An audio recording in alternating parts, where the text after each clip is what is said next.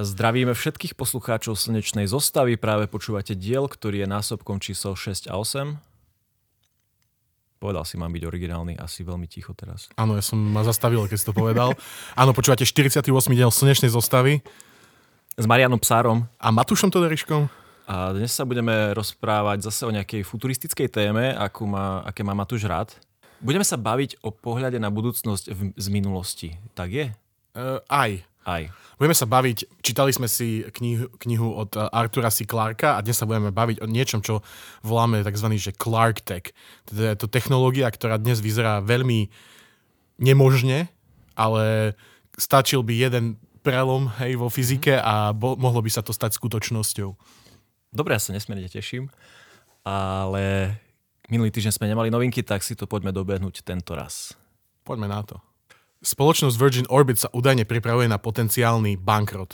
Už sme si to tu spomínali, spoločnosť Virgin Orbit má takú špeciálnu svoju raketku, ktorú vystreľuje spod krídla veľkého Boeingu 747, ktorý prezývajú, že Cosmic Girl, teda kozmické dievča. Ich posledný pokus o štart tejto rakety, ktorý mal byť poprvýkrát vlastne že z, z pôdy Veľkej Británie, mm-hmm. skončil neúspechom a očividne to má, že ďaleko siahle dôsledky, lebo presne ako som povedal v nadpise te- tejto novinky, tak uh, vyzerá to tak, že sa pripravujú, že môžu zbankrotovať. Pretože keď, uh, keď tá raketa zlyhala, tak na jej palube bolo, že 9 satelitov, a ktoré teda nikdy sa nedostali na obežnú dráhu a iba niekde zhoreli v atmosfére alebo sa rozbili o povrch mora.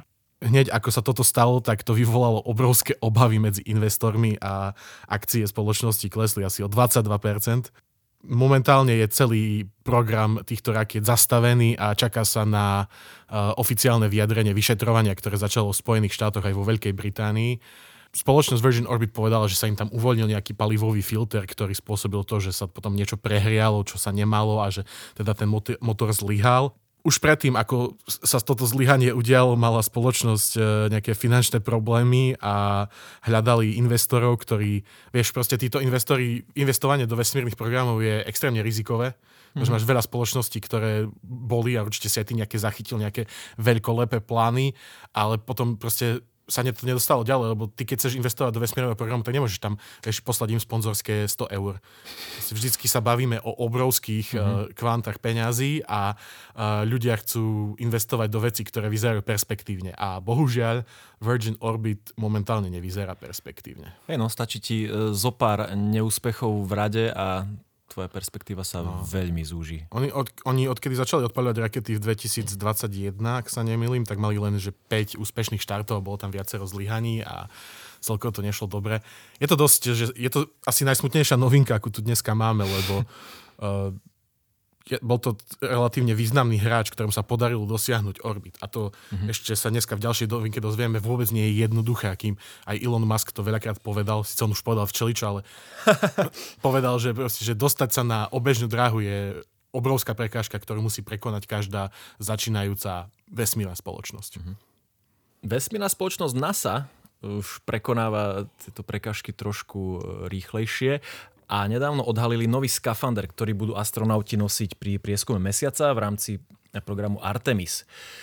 Tento oblek bol vytvorený spoločnosťou Axiom Space, samozrejme navrhnutý tak, aby zlepšil mobilitu astronautov pracujúcich na mesačnom povrchu. Ten prototyp má taký tmavosivý poťah, ktorý navrhla kostýmová výtvarnička Esther Marquis, ktorá pracovala na televíznom seriáli For All Mankind. Vy ste videli teda, že to vyzeralo tak tmavo, sivo-oranžovo, ale skutočný oblek bude biely, keďže keď ti je teplo na mesiaci, je vždy lepšie, keď máš biely oblek.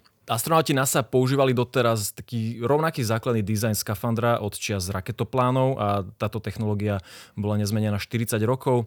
Aj keď sa teda starý dizajn osvedčil, e, stále je veľmi obmedzujúci z hľadiska rozsahu pohybu. Počas odhalenia ho mal na sebe Jim Stein, hlavný inžinier v Axiom Space a ukázal, že pri nosení sa dokáže krútiť, ohýbať, hrbiť, prikrčiť sa. Nový dizajn má viacej klubov, najmä v dolnej polovici, čo umožňuje pohyby, ktoré by v staršom dizajne neboli možné. A vďaka tomu astronauti budú môcť e, jednoduchšie chodiť alebo dvíhať veci zo Zeme v tomto mesačnom prostredí. Sú tam ešte nejaké nové funkcie, napríklad svetelný pás e, na bubline prilby, vďaka ktorému budú lepšie vidieť, HD videokamera, takže video z pohľadu astronautov budeme môcť naživo prenášať späť na Zem. E, máme ešte lepšie izolované topánky, aby, aby nebola zimka od nôh. Keď, hlavne keď budú e, pracovať e, v chladných podmienkach trvalo zatienených oblastí mesiaca.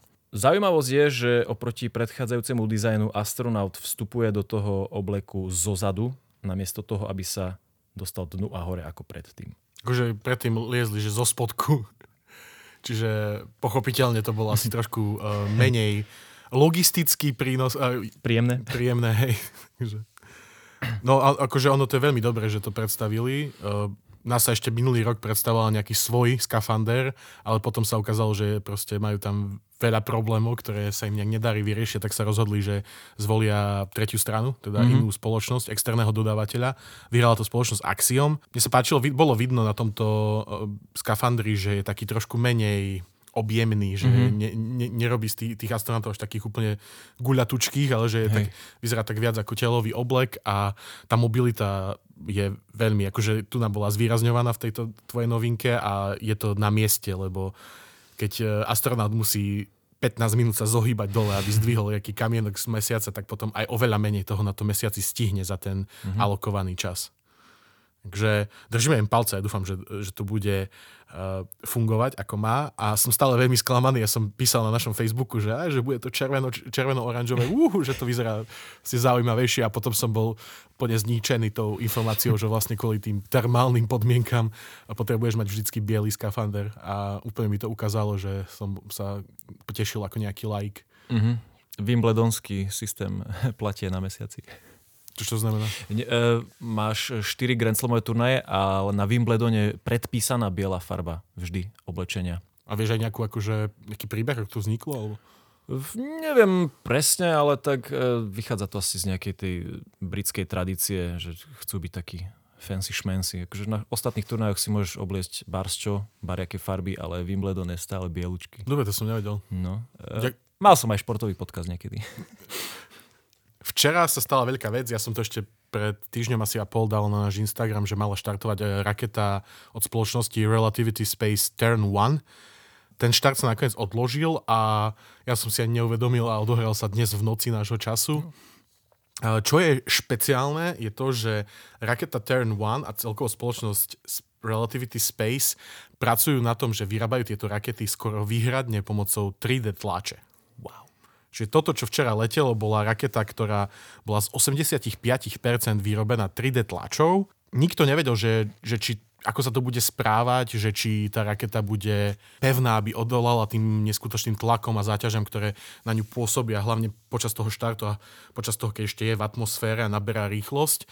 To sa podarilo, dosiahnuť. Dosiahli tzv. to max Q, už sme si o tom hovorili, to je ten bod vlastne na trajektórii rakety, keď stúpa do vesmíru, keď je ešte atmosféra hustá, ale zároveň ide najrychlejšie. Čiže mm-hmm. na tú mm, raketu vtedy pôsobia najväčšie tlaky a najväčšie e, záťaže vo všeobecnosti, najväčšie sily, áno.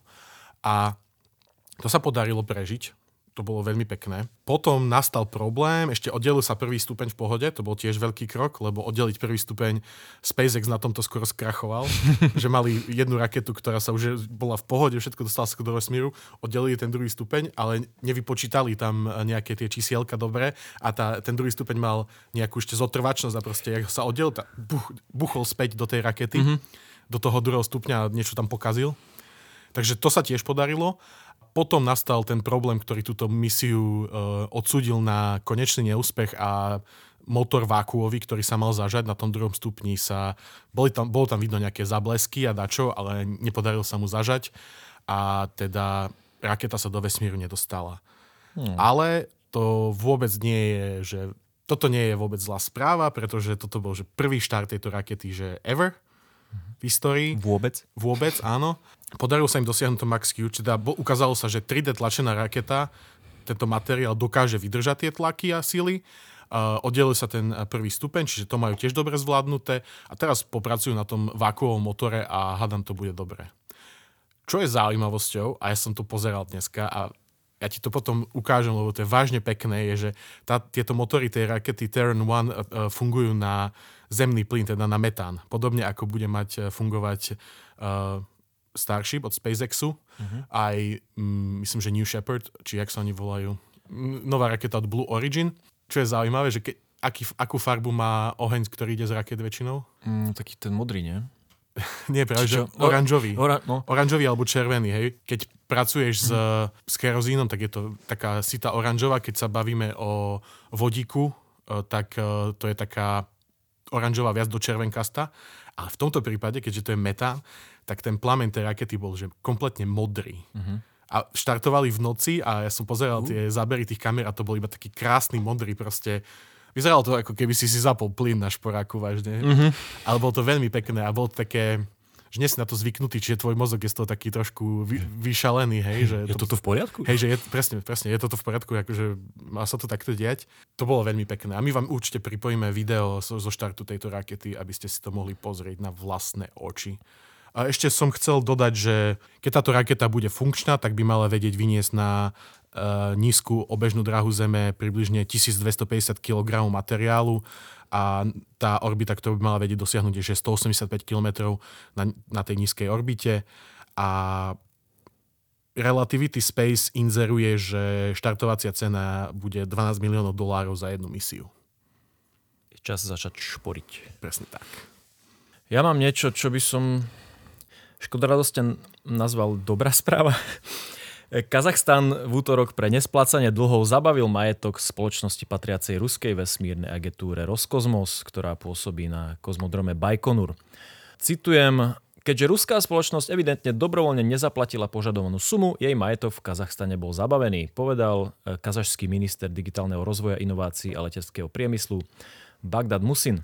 Žaluje ich spoločnosť Bajterek, e, požadovala, aby Centrum pre prevádzku zariadení vesmírnej pozemnej infraštruktúry vrátilo sumu zaplatenú za environmentálnu analýzu, ktorú spoločnosť závidla, závislá od Roskosmosu nikdy nevykonala. Arbitrážny súd e, rozhodol v prospech Bajtereka a nariadil tomuto centru zaplatiť prepočte 30 miliónov dolárov.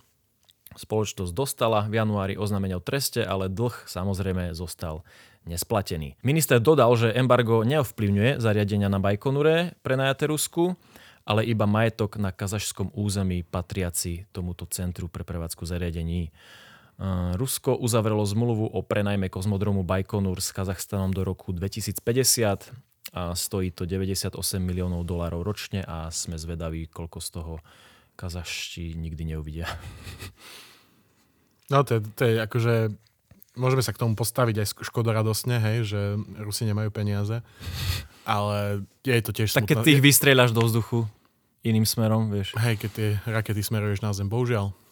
Panáka. Ale je to tiež smutné, že dosah tejto vojny, ktorá sa aktuálne deje, je aj vo vesmírnom priemysle, že vlastne spomaľuje v tomto smere aktivity ruskej strany, aj keď, neviem, v dlhodobom horizonte to možno bude na akože pozitívne? Mm, ťažko vyvodzovať závery, každopádne e, Rusi, no no no, buďte dobrí, platíte peniaze a nebombardujte paneláky. Avšak, prechádzame do krajšej témy uh-huh. a ja som zvedavý, lebo ty si furt takýto nadšený z týchto e, futurotém, takže uh-huh. Arthur C. Clarke, kto to bol tento pán? Čo sme od neho čítali? Čítali sme od neho knihu Stretnutie s rámom. Ja som sa rozhodol, že nadviažem na to, že sme čítali knihu od neho, pretože to bol vážne akože veľmi významný autor, ktorý uh, pís, napísal oveľa viac kníh ako Stretnutie s rámom a veľa ľudí uh, milovalo jeho názory a stále miluje. A on vlastne v týchto svojich knihách postuloval také, že tri zákony, na základe ktorých vznikla naša dnešná téma, tzv. Clark Tech.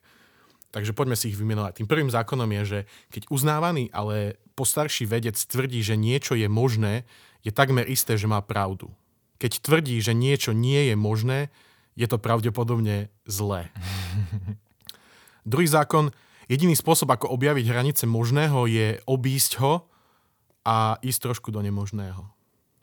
A ten tretí, asi ten najdôležitejší, najznámejší, ktorý ste už možno niektorí z vás počuli, je, že akákoľvek dostatočne pokročilá technológia je na nerozoznanie od mágie. Súhlasím.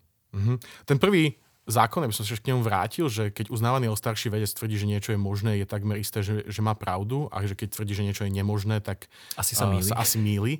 Tak to je vlastne postavené na tom, že keď niekto, ktorý je vzdelaný vo svojom uh, obore, hej, uh, odbore, odbore niečo povie a zároveň je to už starší človek, ktorý, od ktorého sa očakáva, že už je trošku menej taký, jak by som to povedal, že je taký viac rea- zasadený v realite a e, nehovorí z neho iba to, ten mladický entuziasmus, mm-hmm. takže vie, niečo, že vie tieto veci akože zhodnotiť a vie povedať, že to je možné. Aj odôvodniť. Aj odôvodniť.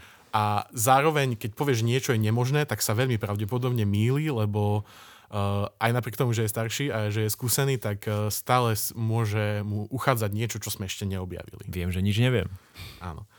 A ten tretí zákon, dostatočne pokročila technológia na neroznanie od mágie. My sme sa dneska o tom rozprávali o jednom článku, ktorý by sme tiež chceli uh, zdieľať s touto epizódou, ktorý síce je po anglicky, ale je veľmi dobrý, lebo vieš nám v, skratke povedať, že o čom to je? Jasné, určite existujú aj jednoduché nástroje, ako si ho preložiť priamo v prehliadači.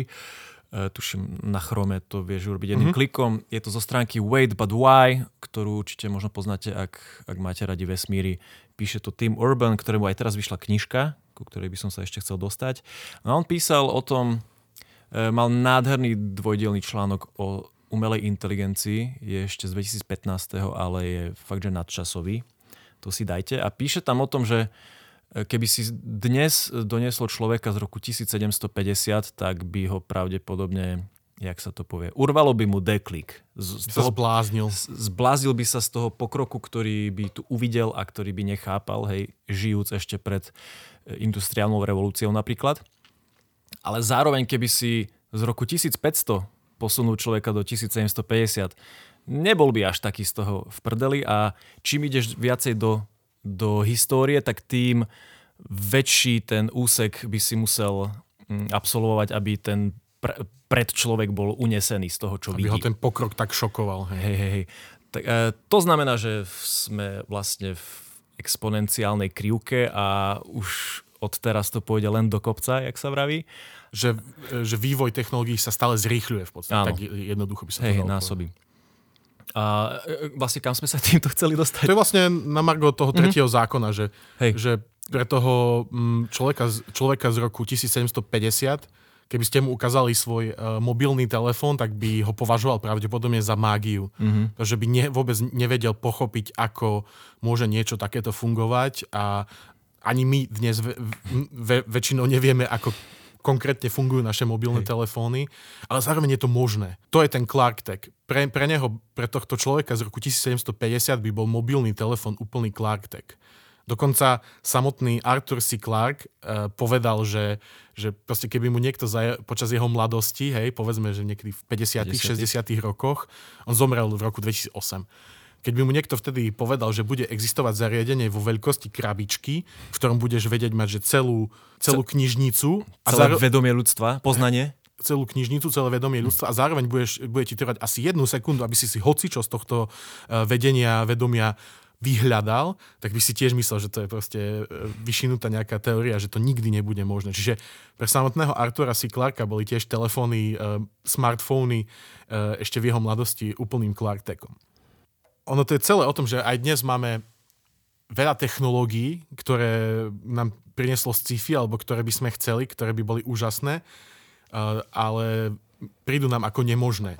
No stačil by možno jeden objav, fyzikálny, nejaký, nejaký prevratný, breakthrough sa to povie po anglicky, nejaký prelomový objav, áno, ktorý by mohol spraviť z nedosiahnutelných technológií niečo proste bežné. úplne, že bežné, áno, presne tak. Ja si skromne myslím, že tento prelom bude nejaká všeobecná umelá inteligencia, pravdepodobne, ktorá to už vymyslí a vyrobí za nás. Neviem. nám ukáže. Je to možné, ja som trošku skeptik, skeptik v tomto, samozrejme. ale Uh, samozrejme je to možné. Vieš. Ešte tu mám taký jeden pekný príklad, že, príklad, že uh, kameň mudrcov. Hej, že staročia mm-hmm. si mal uh, týchto alchymistov, ktorí sa snažili uh, vymysleť kameň mudrcov, aby premenili železo na nejaký cenný kov. Hej, zlato bolo vždycky najžiadanejšie samozrejme. Mm-hmm.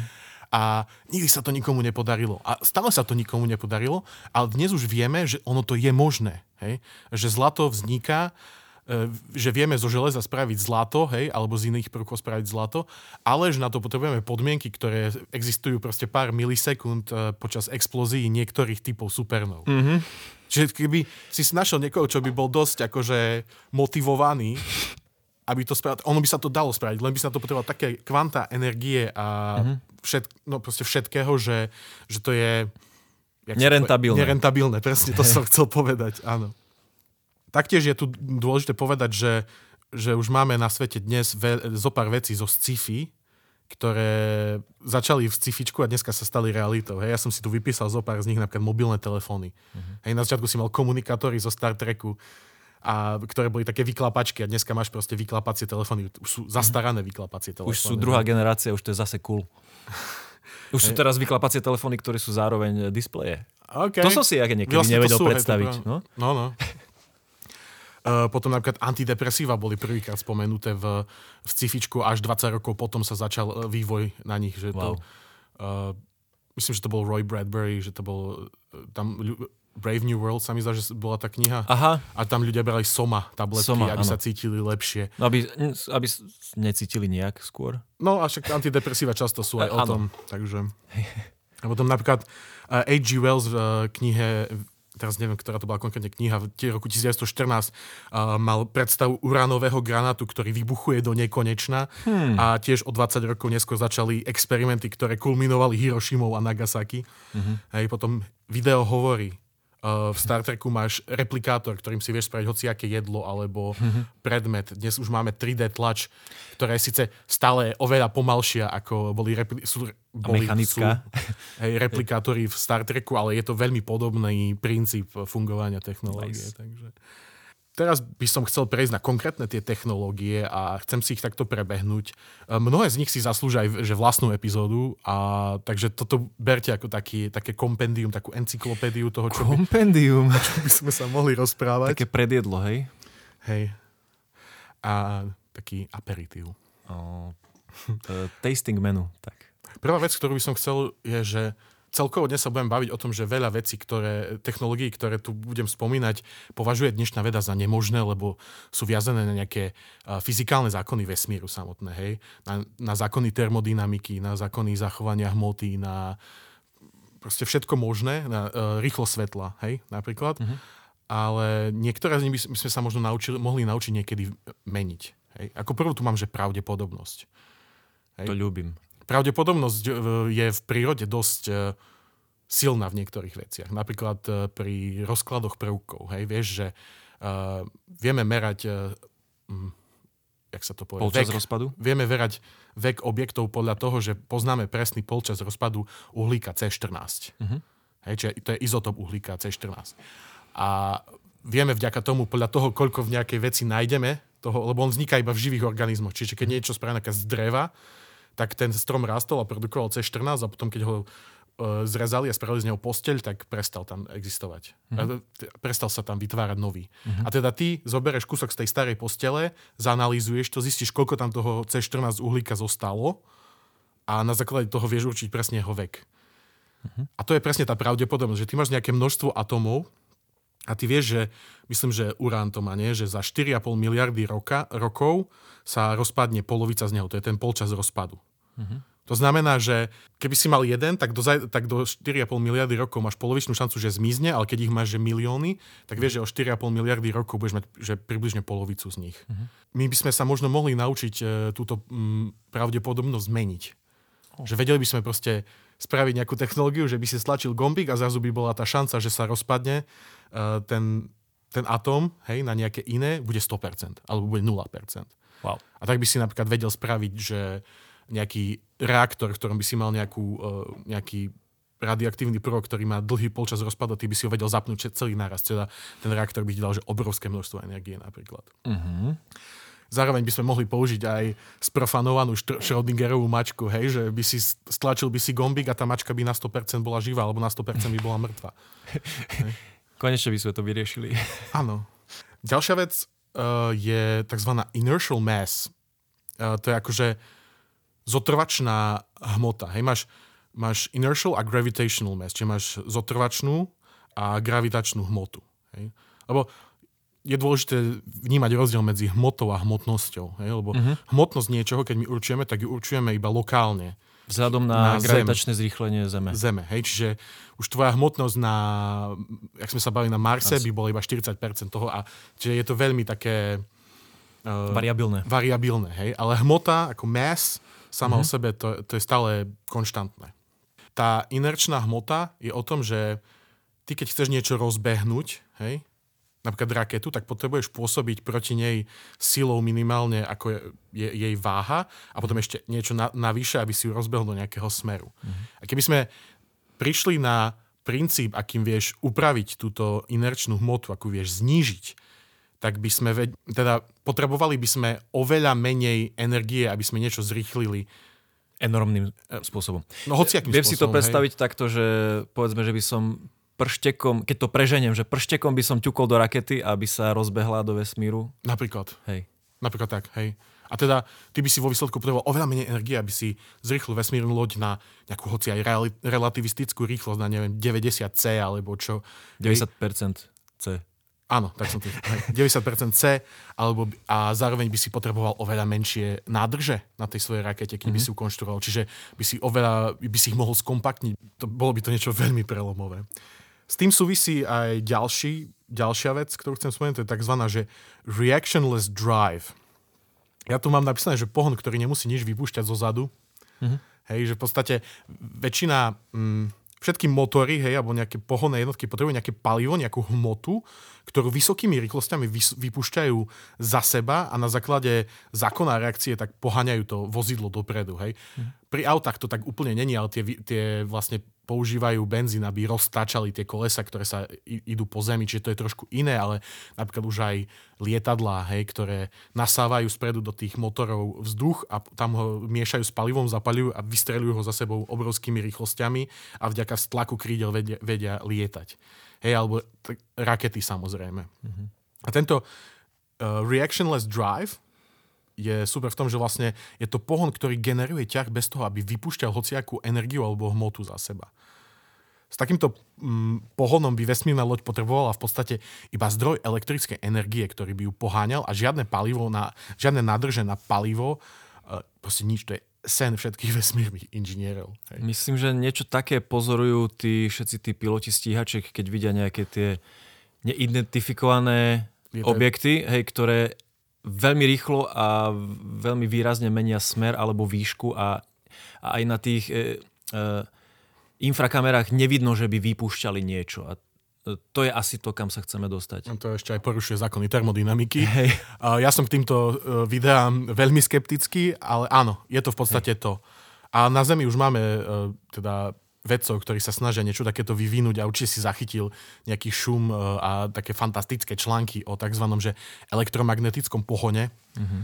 Hej, je to vlastne ja tu mám, ja tu mám z Wikipédie, že jednotkou je magnetron so špeciálne tvárovaným a, a plne uzavretým plášťom, ktorý sa postupne lievikovito zužuje, takže na jednom konci rezonátora je plocha väčšia ako na druhom a ten vynález sa prehlasuje, že jeho zariadenie generuje ťah, hoci žiadna detekovateľná energia zatia- zariadenie neopúšťa. Mm-hmm. Ako sa to deje pri klasickom raketovom motore napríklad. A ono už bolo zo pár, v posledných rokoch už bolo zo pár takýchto článkov, že wow, že revolučný pohon a tak, ale zatiaľ uh, nevyšli žiadne štúdie, ktoré by priamo potvrdili funkčnosť tohto pohonu. A oni, aj keď to testovali na Zemi, tak uh, zaznamenávali proste, ja si myslím, že nanonewtonové hej, ťahy. Mm-hmm z tohto motora, čo je extrémne málo. Jasne. A keď sa to snažili zreplikovať iné laboratória po svete, tak uh, nedostávali z toho žiadne reálne výsledky a mm. keď niečo z toho dostali, tak záverom bolo to, že, že pravdepodobne ten motor, že priamo, uh, jak sa to povie, že vlastne to, čo zachytávali ich meracie zariadenia, sú samotné pohyby nejaké zemek. Hej, oh. že, že, to, že to vôbec... Okay uh, že to vôbec žiadny ťah negeneruje. Takže zatiaľ to vyzerá veľmi... Eh, shady. Hej, veľmi také divné, no, takže... Ďalšou vecou, ktorú by som chcel spomenúť, samozrejme nadsvetelné pohony, tzv. FTL, Faster Than Light, a ako s tým svetlo. spojené aj testovanie v času potenciálnom, lebo ono to je, sú to dosť prepojené koncepty, hej, že keby si vedel cestovať rýchlejšie ako svetlo, tak uh, v podstate vieš uh, skôr, Hej, som povedal, že vybuchne pri tebe je supernova, hej, a ty zapneš vtedy svoj uh, faster than light pohon a dostaneš sa niekam o 10 svetelných rokov ďalej a povieš, že vybuchla supernova, ani taký, že a tam my nevidíme, že by vybuchla. A, či, a ty, vlastne že počkaj. A to je o tom, že uh-huh. ja som minule počul taký, takú zaujímavú myšlienku, že vlastne nemali by sme hovoriť o rýchlosti svetla, ale mali by sme hovoriť o rýchlosti kauzality. Mm. Že vlastne, že táto rýchlosť 300 tisíc km za sekundu je rýchlosť, ktorou sa vedia hýbať fotóny, ale zároveň je to aj rýchlosť, ktorým sa šíria informácie. Mm-hmm. A to je ten problém. No. Že by si porušoval kauzalitu, keby si išiel rýchlejšie ako svetlo. Hej. Ale zároveň vieme, že, že ten, tá limitácia tou, tým C, tou rýchlosťou svetla je uh, viazaná na hmotu. A teda vieme, že, ale ty si to už spomínal tu, že keď sa vesmír rozširuje, tak vesmír sa rozširuje rýchlejšie ako svetlo. Je, pre, hej. To je preto, lebo priestor sa vie rozširovať rýchlejšie ako svetlo. Lebo mm-hmm. priestor nie je priestor nie je hmota, priestor nie je, je limitovaný. Hej. Hej. Je, to, je to ťažké na to, aby si to akože poňal do svojho mozgu, hej, ale, ale je zo pár konceptov na to, ako by mohol fungovať fa, faster than light v FTL, rýchlejšie ako svetlo. Jedným z nich je to, že možno existuje vo vesmíre niečo ako extradimenzia, možno to poznáte z niektorých scifičiek ako tzv. hyperpriestor. Uh-huh. A to je, že predstava toho, že existuje vo vesmíre dimenzia, ktorá je paralelná s našou, teda priestorové, priestor je tam podobne definovaný ako u nás, ale rýchlosť svetla tam je vyššia, ba možno, že nekonečná. A ty, keby sa zistíš, že tento priestor existuje a naučil by sa do ňoho vstúpiť a nasled, e, pohybovať sa v ňom rýchlejšie ako svetlo a následne z neho vystúpiť na inom mieste, tak by si mal vedieť uh, teda dosiahnuť vzdiale, miesta vzdialené svetelné roky v niekoľkých proste, hodinách, bez toho, aby si porušil teda maximálnu rýchlosť svetla. Ale to je tiež, to je veľmi uh, sci-fi technológia a možno, možno takýto hyperpriestor existuje, ale, alebo, ale možno vôbec neexistuje a nikdy nič takéto nenájdeme. Ale bol by to zaujímavý spôsob, ako by sa dal obísť uh, tento koncept. Ďalšia vec je uh, myslím, že som to už spomínal pri medzihviezdnych pohonoch, uh, už od 90. rokov existuje koncept od, myslím, že to je mexický vedec uh, uh, Alcubierre, a podľa toho sa to volá, že Alcubierre Drive, teda Alcubierrov pohon a ten uh, je, to je, ta, to je ten warp, hej? Warp Drive. Možno si počul, hej, Hyperspace Drive a Warp Drive v cifičku. Mm-hmm. A tam je predstava toho, že ty vlastne pred sebou priestor začneš nejakým spôsobom zmršťovať a za sebou ho začneš rozťahovať a tým sa začne, začneš, nehýbeš to samotnou uh, loďou rýchlejšie ako svetlo, ale hýbeš v podstate priestor okolo tej lode rýchlejšie ako svetlo. Bože môj. A to je jedna z tých vecí, ktoré si určite zaslúžia vlastnú epizódu. A momentálne už bolo veľa na tom základnom koncepte od Alkubiera pracovalo mnoho vedcov odvtedy a robili tam rôzne úpravy, lebo tento uh, pohon si vyžaduje existenciu tzv. tzv. negatívnej hmoty, ktorá je momentálne tiež veľmi, um, jak by som to povedal, veľmi taký ezoterický pojem a nevieme, či budeme niekedy schopní vyrobiť niečo ako negatívna hmota. To není ani antihmota, hej, ani uh, dark matter, ani uh, dark energy. To je proste negatívna hmota a ono to vo fyzike dosť nedáva zmysel, čiže uh, pravdepodobne tieto rovnice na to, aby si vedel vytvoriť pohon rýchlejší ako svetlo, nikdy nebudú uh, vychádzať dobre. Uh-huh. Takže ďalšia vec je teleportácia. A to, to okay. je taká moja, že chuťovečka, to je, vždycky ma to fascinoval tento koncept a dosť ma aj strašil. A... To bolo tiež v Star Treku, nie? Áno, no to vzniklo to originálne pamätám. ako nástroj na zníženie produkčných nákladov v Star Treku, lebo sa nad tým zamýšľali tak, že hm, tak vždycky budeme musieť spraviť, akože, že to, tá, tá posadka ide do nejakej uh, menšej lode, ktorú sa zväzí na tú planetu mm-hmm. a potom tam dačo spravia a potom idú späť. Že nám sa nechce stavať tie, furt robiť tie nové uh, akože, kulisy. kulisy a všetko, že spravíme tu na jednu miestnosť a povieme, že oni sa stavať teleportujú na úplne iné miesto, že sú prenesení. Hej? Hej. A v Star Treku to vlastne tak funguje, že ono to v podstate ťa zoskenuje celého a mhm. prenesie to celý tvoj, tvoju energiu, premení na e, tvo, tvoju hmotu premení na energiu, ktorú prenesie nejaké iné miesto, kde ju znova zrekonštruuje. Mm-hmm. Hej, alebo e, v takom modernejšom ponímaní sa to vníma skôr tak, že ty sa postavíš do nejakého vyklenku, tam ťa naskenuje skener kompletne celého, každý jeden atom, možno ešte aj akože kvárk, hej, každú kvantovú informáciu o tebe, spraví z toho obrovský súbor, ktorý pošle na nejaké vzdialené miesto a tam to znova zrekonštruuje. Mm-hmm. Tu sa ale dostávame k veľkému problému, že už na to samotné skenovanie všetkých atomov v tvojom tele by si potreboval, že možno niek- momentálne som počul nejaké výpočty, to vychádzalo na milióny rokov, aby ťa to len naskenovalo. Aha, že veľa času a energie na to potrebuješ. A no, na toto potrebuješ veľa času hlavne, hej, keď máš nejaké skenery dobre. A keby si uh, to chcel poslať potom, tie dáta, tak to by tiež stálo strašne veľa energie. Potom by si Vytransfer by asi nefungoval. To nefunguje ani teraz. A, Náhodou. A na tej druhej strane by si musel mať nejakú technológiu, ktorá by vedela znova rekonštruovať ten celý objekt alebo toho celého človeka, povedzme. Uh-huh. Tu sa potom dostávame k ďalšiemu problému, že keby to takto fungovalo, že to na jednej strane naskenuje, pošle to tvoje informácie o tebe, na druhú stranu ťa to, ťa to znova zrekonštruuje, že čo sa stalo s tvojim originálnym telom? Ho zničiť. Bolo zničené? A keď ho nezničia, tak existuje teraz dva, dvaja Marianovia psárovia? Áno, čo si neviem predstaviť, nechcem. Otec vyzerá trošku inak. Eh, hej, a presne o tom píše eh, Tim Urban v ďalšom článku na Wait But Why. Eh, Ten článok sa volá What Makes You You, že čo ťa robí tebou a tiež tam rozoberá, že vlastne čo si ty? Je to tvoj mozog, alebo je to tvoje telo, alebo sú to všetky tvoje dáta a tiež tam hovoril taký paradox, že predstav si, že ideš do takéhoto centra, ktoré ťa zoskenuje, že si v Bostone a ideš do Londýna. A ty sa zobudíš v tej, tej komore a že o, mňa to neprineslo do Londýna. Prídeš na tú recepciu, že počujte, neprineslo ma to do Londýna a oni ti ukážu na displeji, že ale ty si v Londýne. Že dobre, ale ja som tu. Tak ste dvaja. No dobre, tak teba musíme zničiť. A ty že nie. že ti, ti príde úplne normálne, že ťa to vlastne ako keby zabije, ale už keď ste dvaja a teraz sa musíš ísť dať zničiť, lebo ty už si tam, tak ti to príde, že hopla. No tá otázka je, že keď to, toto spraví, tak je Kto ten je teleportovaný originál? človek ešte si to ty, alebo je to len Ctrl-C, Ctrl-V? No, je to NFTčko?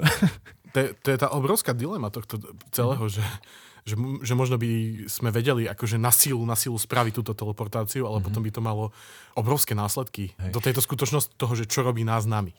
Tento koncept sa mi nepáči a rád cestujem. A podľa mňa teleportácia by vyrobila viacej emisí ako lietadlo. Ale, mm, Keď už sa bavíme takto. ale hej, ale to je proste, že mohlo by to obísť veľa problémov, hej, samozrejme, bolo by to Mhm. super a áno, rád cestuješ, ale niektoré, niektoré veci sú veľmi uh, namáhavé a náročné. Hej, a napríklad tak, vlak do Košic. Áno. No. Um, napríklad existuje seriál, e, teda založený podľa kníh, ktorý sa volá, že Altered Carbon. Neviem, kde to teraz presne vychádza, ale už mm-hmm. niekoľko sérií bolo. A tam je to takto zaujímavé riešené, že tam e, teleportácia funguje vlastne tak, že oni prenesú len tvoju myseľ Mhm. niekam, kde ju proste nahrajú do kopie tvojho tela, ktorú vytvorili ne- podľa nejakého genetického vzoru Mhm. a ty tam proste zažívaš tieto všetky veci, neviem čo, ty zatiaľ si v tej mašine na tej druhej strane a nič, ne, proste si v bezvedomí Mhm. a potom keď tam vybavíš, čo máš, hej, potrebuješ ísť, neviem, podať daňové prihla- e, Priznanie. priznanie Osobne. V, v Košiciach, hej, a v Bratislave ležíš, aby si nemusel ísť tým vlakom. A potom, keď to vlastne vybavíš, tak si ľahneš späť na, tom, na tej druhej strane do podobnej kopky, ktorá stiahne tvoje aktuálne zažitky nové Mhm. a vlastne ich pošle späť a hodí ti ich do hlavy. A čiže ty sa zobudíš a máš pocit, že si vlastne všetko toto vykonal, aj keď to vlastne vykonal nejaký tvoj... Fyzický klon, dá sa Mhm, povedať. mhm. To, to je taká realistickejšia predstava uh, vlastne pre náš uh, teleportácie v takých úvodzovkách. Potom ďalšia Celé, celé to, čo Áno. sa mi na tom najmenej páči, je to daňové priznanie. Ďalšia vec, na ktorú sa chcem tak zľahka pozrieť, sú, že umelé červie diery. Takzvaný Einstein-Rosenov most. Mhm. Uh, určite sa si, si sa s týmto stretol, možno aj viacerých z našich poslucháčov, hej. Rieši sa to v mnohých scifičkách. Stargate mi príde ako prvý na rozum, tam je to, pres, tam je to hlavná premisa celého tohto Mhm. seriálu aj filmu. Uh, je to v podstate vytvorenie dvoch uh, spojení reality na odľahlých miestach. Červia diera sa to volá podľa toho, že si to máš predstaviť tak, ako že máš červíka, ktorý by mohol sa dostať na druhú stranu jablka tak, že ho celé obíde, Mhm. ale on spraví to, že sa vlastne prevrta cez jadro toho jablka, dostane sa na druhú stranu oveľa rýchlejšie a je to oveľa kratšia cesta. Mhm. Čiže ty by si tiež vedel, keby si vedel vytvoriť proste červiu dieru na, na Zemi a druhú na, na Marse, tak by si proste iba prešiel cez, cez ňu a bol by si tam a nemusel by si stráviť uh, niekoľko mesiacov cestovaním uh, medzi planetárnom uh, radiáciou nabitom priestore. Hm. Ale samozrejme, tieto červe, červie diery sa vždy ukazujú len ako niečo, čo by si mohol používať na cestovanie, ale oni majú proste že šialené aplikácie, ktoré si ani nevieme predstaviť, teda vieme si ich predstaviť a teraz no. ich nejaké, nejaký poviem. Napríklad, keby si jednu, jeden koniec červie diery hodil do slnka a druhú by si dal na nejakú planetu, ktorú chceš zničiť, tak máš planetárny plameňomet. OK. Ne? Alebo by si, by si si jednu, jednu by si, jeden koniec červie diery by si si dal uh, do svojej skrine a druhú by si si dal do obrovského skladu otvoríš skriňu a máš tam toľko uložného priestoru, koľko chceš. To nehovor dámam. Ale no. Som sexist? Si. Ďakujem. Čiže červie diery uh, by boli veľmi uh, zaujímavé uh, riešenie pre naše skrine. Um, ďalšia Alebo vec... kabelky. Máš to tu napísané v scenári. Ale Ako tu, príklad. Tu mám Hermioninu kabelku, no? chcem spomenúť ešte neskôr. Ja neskôr, ja, aha. Ďalšou vecou, ktorú chcem spomenúť, je programovateľná hmota. To je hmota, ktorú ty si môžeš niekde hej, zohnať. Vyzerá ako želatina alebo nejaká, nejaká hlina a e, na základe tvojho, tvojich želaní a tvojho zadania do nejakého systému z nej vieš spraviť hoci, čo chceš. Pamätáš si rozprávku Čarovná ceruska alebo po poľsky Začarovaný olovek? Nepamätám. Chalan si nakreslil niečo a už to existovalo. Toto je trošku iný koncept. Hej, hej ale... Jasné, hej, asi nekreslíš. Hej, nie, toto je proste... Zadaš to chat GPT 4. Mm-hmm. Existuje veľa akože, konceptov, ako by sa toto mohlo robiť. Jedným z nich napríklad, že clay matter. Čo akože clay Sandra. je hlina, hej, yeah. čiže hlinová hmota, ktorá by pracovala s nanočasticami, ktoré by sa volali, že catoms, to je spojenie, že clay, akože hlina a atomy, čiže clay atoms, catoms. A tieto nanočastice by proste boli naprogramované tak, že by si sa s nimi vedel spojiť a vedel by si im presne zadať čo, to, čo potrebuješ. Oni by vedeli zmeniť svoju hustotu, vieš, svoje vlastnosti a všetko tak, aby mm-hmm. sa vedeli sformovať že do nožníc alebo mm-hmm. do uh, zbrane alebo do hoci čoho, čo by si potreboval. Iba bol by si pravdepodobne limitovaným limitovaný tým množstvom toho, čo by si mal, hej, že z, keby si toho mal v ruke kúsok, tak by si z toho asi nespravil auto. Mm-hmm. Ale niečo také si, môžete si to predstaviť ako tých modernejších Terminátorov, ktorí boli ako ten Terminátor 2, čo sa vedel dostať cez mreže, alebo čo sa vedel zmeniť na ženu a na muža a oblečenie si vedel zmeniť, všetko vedel vytvoriť. Mm-hmm. Tak, tak nejak by ste si to mohli predstavovať. A programovateľná hmota je niečo, čo momentálne není podľa mňa považované za úplne nemožné, že pracuje sa na tom a uh, to by bol tiež krásny skok. Myslíš, že to je možno ďalší stupeň tej 3D tlačiarne, alebo je to až moc vzdialené od seba? Neviem, či by sme mohli povedať, že to je to isté ako 3D tlač, lebo mm. proste by si nepotreboval na to ani zariadenie, by si potreboval len tú samotnú hmotu, ktorá by už v sebe mala tú schopnosť sa vytvárať do toho, čo potrebuješ. A potom samozrejme by sa vedela späť vrátiť do tej mm-hmm. originálnej podoby, aby si povedal, že dobre, už nepotrebujem pohár na vodu, tak proste potrebujem teraz tanier. Uh, tanier hej. Pre, ale presne tak. Myslím, že táto programovateľná hmota sa keby ste chceli ísť do toho, ja vám to síce neodporúčam priamo, ale je, že Star Trek Discovery, čo je dosť paškvil, čo sa týka Star Trekov, ale tam od tretej série uh, sú v nejakom roku 3000 dačo a tam sa dosť rieši táto programovateľná hmota a oni vedia robiť tie špeciálne efekty celkom dobre, takže to vyzerá veľmi zaujímavo. Už ten scenár je zle napísaný, ale keby ste to chceli vidieť, tak odporúčam Star Trek Discovery tretiu sériu. A inak ju neodporúčam. Ďalšia vec, Perpetuum mobile, mm-hmm. to si už určite počul niekedy, Marian. No jasné. Uh, čiže, Perpetuum promile. Čiže napríklad, e, čo je to Perpetuum mobile? Je to zariadenie, ktoré, napríklad koleso na bicykli, ktoré roztočíš a ono sa nikdy neprestane točiť. Tak, nenastávajú tam žiadne straty a nemusíš Áno. doplňať žiadnu energiu navyše. Práve, že by sa ešte mal zrýchľovať. No, Hej, ak to už máš to... Akože ten základná predstava je, že nikdy sa neprestane točiť uh-huh. a my vieme, prečo sa na Zemi stále prestane točiť, lebo máš odpor vzduchu. Hej? Uh-huh. Samotné to ložisko, na ktorom sa točí, to, e, to koleso má nejaký maličký odpor. A teda nikdy... Ne, to je zákon zachovania energie, hej? Ale je možné, že by sme toto perpetuum mobile mohli vytvoriť tak, že by sme neporušili zákony termodynamiky a zákon zachovania hmoty. Teda. Že možno existuje nejaký mechanizmus, ktorý my, my ešte nie sme vedomi, že napríklad, že by sme vytvorili nejaký systém, ktorý by si odoberal nejaké časti energie z okolitého vzduchu, hej, že by uh, ochladzoval okolitý vzduch a že by sa stále točila rýchlejšie a rýchlejšie, alebo proste to by bolo... Uh-huh Takže ty by si e, nedodával energiu do toho zariadenia, ale ono samo by to nejak dokázalo z okolia. Áno, by si to nejak akože zobralo z okolia alebo z nejakého, nejakého iného z nejakej inej dimenzie, o ktorej my nemáme poňatia Z, áno, to veľmi pekne znie. Či by si mal proste čistú energiu v neobmedzenom množstve. A predstav si, že by si proste iba si kúpil nejakú krabicu, ktorú by si si dal do pivnice a tam by si mal toto bicyklové koleso, iba by si ho roztočil a že dobre, vybavení sme, odpojte nás od slovenských elektrární, už to nepotrebujeme. Žiadne no. účty za elektrínu nebudú. Už vidíme, ako sa to štátu nepáči. Potom silové polia.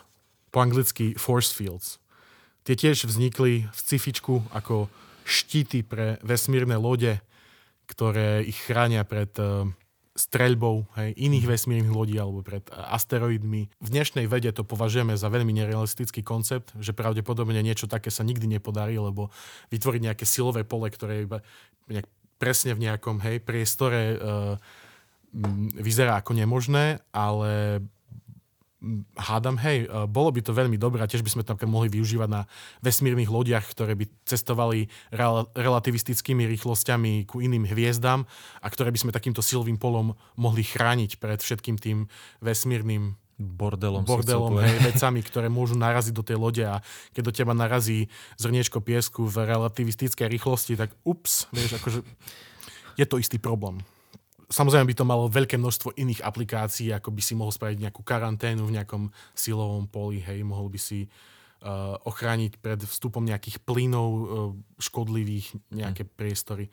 Všetko možné by sa s tým dalo. Tak, taktiež, keď uh, sa snažia vedci vyvinúť teraz jadrovú fúziu, tak oni sa snažia vytvoriť dokonalé magnetické pole okolo toho reaktora, ktoré má držať tú Eh, hmotu extrémne horúcu od uh, ostatných fyzických častí toho reaktora, ktoré by ho hneď roztopili, vieš, mm-hmm. akože, lebo sú to také Jasne. teploty, ktoré nezvládne žiaden známy materiál. Potom ku koncu ešte antigravitácia, to je, to je tiež ďalšia vec, ktorá vznikla v, v sci-fi seriáloch a v sci-fi film, no proste v sci-fičku všeobecne, aby zjednodušila uh, produkčné nároky, hej, lebo mm-hmm. je oveľa jednoduchšie sa tváriť, že tí ľudia normálne chodia, majú gravitáciu vo svojej vesmírnej lodi, ako keby si ich mal furt vešať a tváriť sa, že sa vznášajú.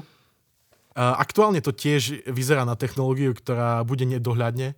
My by sme vedeli vy, vy, vyrobiť umelú gravitáciu, ale jedine tak, že by sme vieš, postavili tak obrovské teleso, že by tú gravitáciu samo mal. Mm-hmm. Hej, že museli by sme nazhromaždiť na jednom mieste obrovské množstvo hmoty porovnateľné so Zemou, aby sme dosiahli to 1G. Mm-hmm.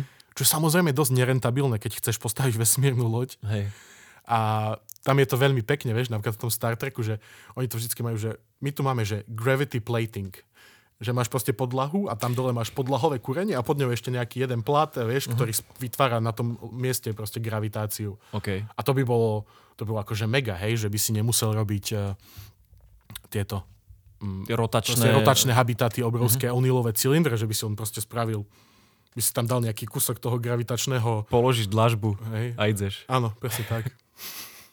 A samozrejme by si vedel tak, proste by si tak vedel manipulovať tou gravitáciou aj na samotnej Zemi, že by si potreboval niekde mať menšiu, menšiu záťaž, hej, alebo nejak, nejak pre... Vieš, postavil by si domov dôchodcov a tam by si znížil gravitáciu. Nech sa im ľahšie chodí ano. s tou osteoporózou. Áno. Hej. Akože nie super, ne? Ja som in. Vieš, veľa vecí, ktoré sme si dneska hovorili, je viazaných e, nejakými fyzikálnymi zákonmi našho vesmíru, ktoré možno, že nikdy nebudeme vedieť zmeniť alebo ovplyvniť. A čo tak si teda vytvoriť vlastný vesmír s vlastnými fyzikálnymi zákonmi. Hej. Dobre, čo na to treba? Potrebuješ nožnice, krepový papier. Prší pláž a dobrú náladu. Neviem, čo na to treba, Aha. ale je možné, že v budúcnosti sa ľudstvo naučí vytvárať e, proste vlastné vesmíry, mm-hmm. ktoré, e, budem, ktorých si budeme môcť prispôsobiť fyzikálne zákony, aby vyhovovali presne našim potrebám ešte keď som tu spomínal, hej, tu, tie červie diery a okno do obrovského skladu, uh-huh. možno by sme vedeli vytvoriť tzv. Uh, hammer space, alebo že Bucket Universe. Hammer Space znamená akože kladivový priestor, hej, alebo kladivový vesmír a tento pojem vznikol uh, v animovaných seriáloch, takých tých Looney Tunes, vieš čo, proste niekto mm-hmm. vyťahne kladi, kladivo z nikadiaľ. Hej, mm-hmm. alebo, že, tieto postavičky... že sa ti zmestilo celé do vrecka áno, a pred, áno. Ne, nebolo to vidno, že ho tam máš. Hej. A potom niekomu a... po, pobuchaš po hlave a mu sa spučí hlava a nič sa nestane. Áno, to už nie, ale proste to vyťahnutie samotné, hej, tak Aha. preto sa to volá, že kladivový priestor a že možno by sme vedeli, sa na, vedeli naučiť vytvárať takéto proste bubliny. Mešce. Hej, priestoru, ktorý by sme vedeli pripojiť k nejakej ja som to tu mám tú Hermioninu kabelku, hej, kto poznáte Harryho Pottera, tak tam Hermiona mala takú tú svoju kabelku, ktorá bola, vyzerala ako klasická klač kabelka, ale mm-hmm. potom do nej šiahla a vytiahla z nej proste všetko, čo potrebovala. Ak ste videli a... Midnight Gospel, tak tam tiež mal ten e, kreslený charakter, ktorý cestoval medzi vesmírmi takého psa huňatého, do ktorého všetko odkladal a okay. iba vyťahlo veci. Tak to je presne to isté, hej, alebo ešte pre fanúšikov Doktora Who, tak tu máme TARDIS, ktorý tiež tam je ty, neviem, či to poznáš, ale tam taká legendárna Telefónna budka, či čo to je? je to telefónna budka, ktorá je oveľa väčšia vo vnútri a vždy, keď tam ľudia vojdu, tak sa taký, že wow, a doktor sa na nich pozrie a povie, že yes, it's bigger on the inside. že je to, vo vnútri to je väčšie. Až to by bolo že, že celkom zaujímavé. Uh, mať takéto proste nechcel by si taký rupsak, ktorý by samozrejme nevážil toľko, koľko všetky tie veci v ňom. No jasne. A Takže je možné, že budeme vedieť vytvoriť svoj vlastný vesmír, ktorom budeme si vedieť upraviť tieto konštanty vesmírne, ako budeme chcieť, budeme si tam vedieť upraviť rýchlo svetla alebo všetko možné a budeme napríklad odtiaľ vedieť čerpať nekonečné množstvo energie, alebo sa tam odsťahujeme všetci. Mm-hmm. A ostaneme tam žiť, lebo to bude miesto, ktoré nám bude lepšie vyhovovať, budeme sa tam vedieť presúvať eh, tisícnásobkom rýchlosti svetla, teda aj signály sa budú vedieť takto rýchlo presúvať, teda budeme mať okamžitú komunikáciu na veľa väčšie vzdialenosti. A to je aj jedno inak z riešení uh, Fermiho paradoxu, že možno preto nevidíme žiadne vyspelé vesmírne civilizácie, lebo sa odsťahovali do vlastného vesmíru. Uh-huh. Hej, to mi vlastne napadá, že my by sme mohli iba objaviť nejaký iný paralelný vesmír, v ktorom tie konštanty sú už od začiatku inak dané, uh-huh. tak by sme sa tam mohli nechať vtucnúť, povedzme. Áno, teoreticky hej, ale máš veľmi malú šancu, že by si objavil presne taký priestor, ktorý no. by bol podľa tvojich očakávaní a neboli hej. by tam tie konštanty tak iné, že by si tam napríklad hneď zomrel, keď by si tam vošiel. Jasné. Joj. Takže to ku Clarktechu. Uh, je to obsiahla téma a určite sa k tomu ešte budeme k jednotlivým týmto veciam vracať. Ďakujeme za vašu pozornosť. Toto bola 48. epizóda Slnečnej zostavy a dnes vás zabávali Matúš Toderiška a Marian Psar trošku. Majte sa krásne. Čau. Pa, pa.